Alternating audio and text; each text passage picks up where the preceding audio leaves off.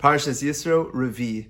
The Aliyah opens up by telling us that the third month after Klal Yisrael left Mitzrayim, they traveled from Rafidim to Midbar Sinai. Now, why does it point out that they traveled from Rafidim? Don't we know that's where they were? So Rashi tells us that, yeah, it's pointing that out to say that the same way that when they came to Midbar Sinai, they were in a state of tshuva, so too when they left Rafidim, they were already in a state of tshuva. And the pasuk goes on to tell us, "Vayichan Sham Yisrael Negedahar," that Klal Yisrael camped over there. And the pasuk is written in the singular, "Vayichan," and it really should have said "Vayachanu," and they camped over there. And Rashi tells us why is it written in the singular to tell us that at that point in time they were ki'ish echad.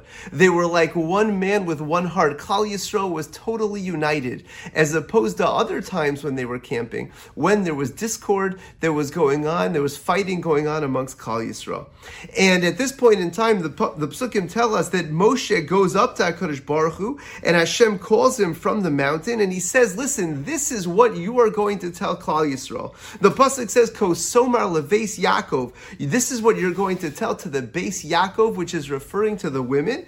Vesage livnei Yisrael, and then you're going to tell to Bnei Yisrael. And Rashi points out that to the women, the pasuk says tomar, which is a more gentle lashon, a more gentle way of speaking, and the word vesagate is a more stronger, more harsh lashon because he wanted to tell the women in a more softer tone and the men in a more harsher tone to tell the men exactly what the punishments are going to be. And Hashem goes on to say that this is the speech I want you to give them, that you, Klal Yisrael, with your own eyes saw what I did to Mitzrayim. I took you out, al kanfei nesharim, on the wings of eagles, and I brought you to me. And Rashi points out that why is the pasuk telling us Atem Re'isem, you saw? Because Hashem was telling Moshe, tell them you literally saw this. This wasn't through some testimony. This wasn't through some verbal account that you overheard what happened. No, no, no. You literally saw what happened, what it is that I did to Mitzrayim. You are the ones who witnessed it.